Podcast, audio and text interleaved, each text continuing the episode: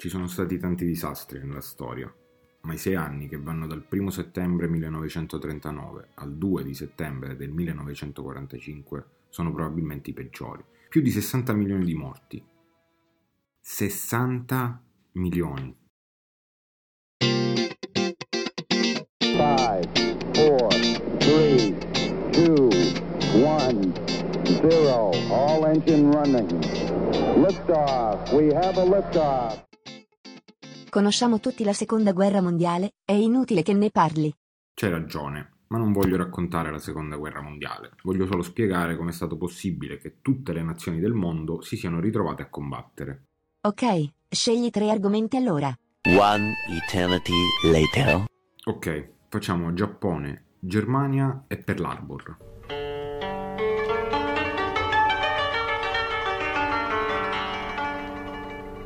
Dopo la prima guerra mondiale il Giappone, che fino ad allora aveva avuto un ruolo abbastanza marginale, diventa la terza flotta navale più importante del mondo.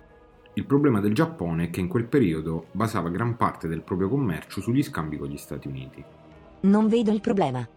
Ma infatti, fino a quando gli Stati Uniti continuarono a crescere, i problemi non ci furono. Arrivarono solo nel 1929, quando, dopo anni di bagordi dovuti alla fine della Prima Guerra Mondiale, ci fu il crollo di Wall Street. Questo crollo portò alla recessione più grande della storia. Rece che?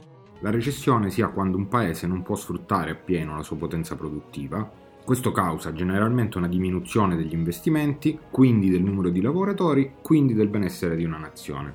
Non vedo il collegamento con la guerra. Beh, il Giappone, non potendo più contare sugli Stati Uniti, deve guardarsi intorno e cercare nuove risorse da utilizzare. Vedono lì accanto la Cina. Che in quel periodo combatteva da decenni guerre civili. Esatto. Una volta appurato che la Cina è una terra con risorse pazzesche e che non è propriamente in grado di combattere, ci si buttano a capofitto. Ma il governo cinese non ha mai dichiarato formalmente guerra. Hai ragione, ma i militari giapponesi decisero in autonomia di invadere la Cina. Questo fu possibile perché nella cultura giapponese esiste il concetto di Gekokujo, che è una sorta di ammutinamento che però è tollerabile quando è in linea con le tue convinzioni morali. Fatto sta che questa invasione fa arrabbiare l'Unione Sovietica, che manda le truppe al confine cinese e inizia gli scontri con i giapponesi. Non è chiaro come abbiamo fatto a tirare dentro il resto del mondo. Beh, ad una certa il Giappone si deve alleare con la Germania per combattere proprio contro i sovietici.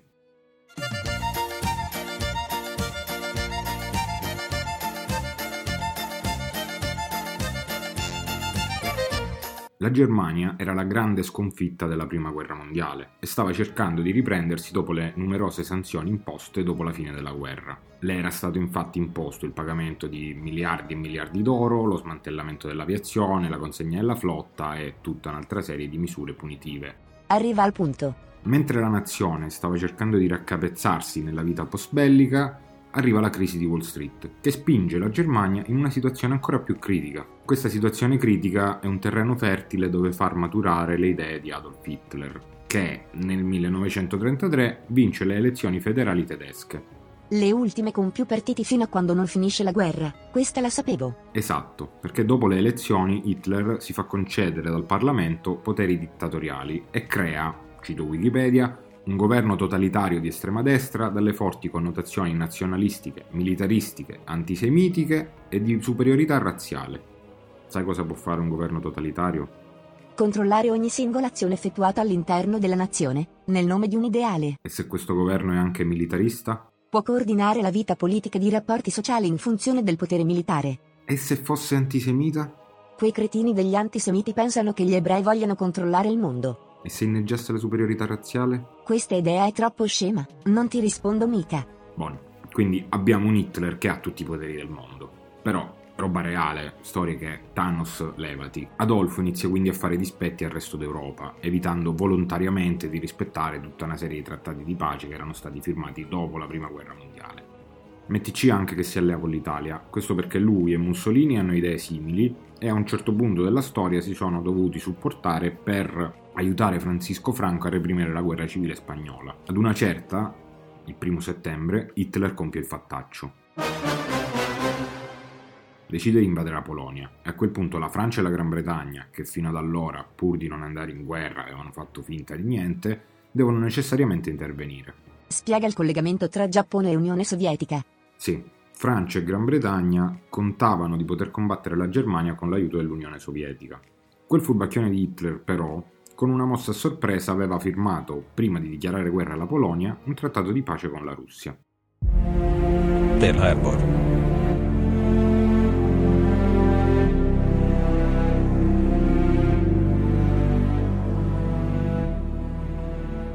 Gli Stati Uniti vedono quello che sta succedendo in Europa e iniziano a costruire navi, soprattutto con lo scopo di difendersi, che non si sa mai. Il Giappone si trova un attimo in confusione, perché voleva invadere la Cina e contava sulla Germania per combattere l'Unione Sovietica, ma Hitler in realtà aveva fatto quel patto, che impediva di fatto ai tedeschi di aiutare il Giappone, e quindi alla fine da Tokyo decidono che sia più conveniente firmare il patto tripartitico e unirsi alla Germania e all'Italia in un'alleanza. A questo punto gli Stati Uniti iniziano a preoccuparsi del Giappone perché si sta espandendo troppo nelle zone asiatiche e decidono quindi di bloccare qualsiasi esportazione di petrolio, chiedono alla Gran Bretagna e all'Olanda di fare lo stesso e il Giappone si trova senza il 90% del suo fabbisogno petrolifero. Il Giappone a quel punto decide quindi di dichiarare ufficialmente guerra agli Stati Uniti. Prima di iniziare a combattere però i nipponici hanno bisogno di qualche ora perché devono organizzare la flotta. I 5 minuti di preparazione, come in battaglia navale. Esatto. Per poter guadagnare questo tempo i giapponesi prendono e bombardano Pearl Harbor che era una delle basi americane più importanti in quella zona di mondo.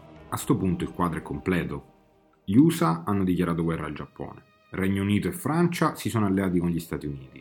Germania, Italia e Giappone hanno firmato il patto tripartitico e la Germania ha contemporaneamente fatto un patto di pace con l'Unione Sovietica. Possiamo tranquillamente dare il via alla guerra mondiale.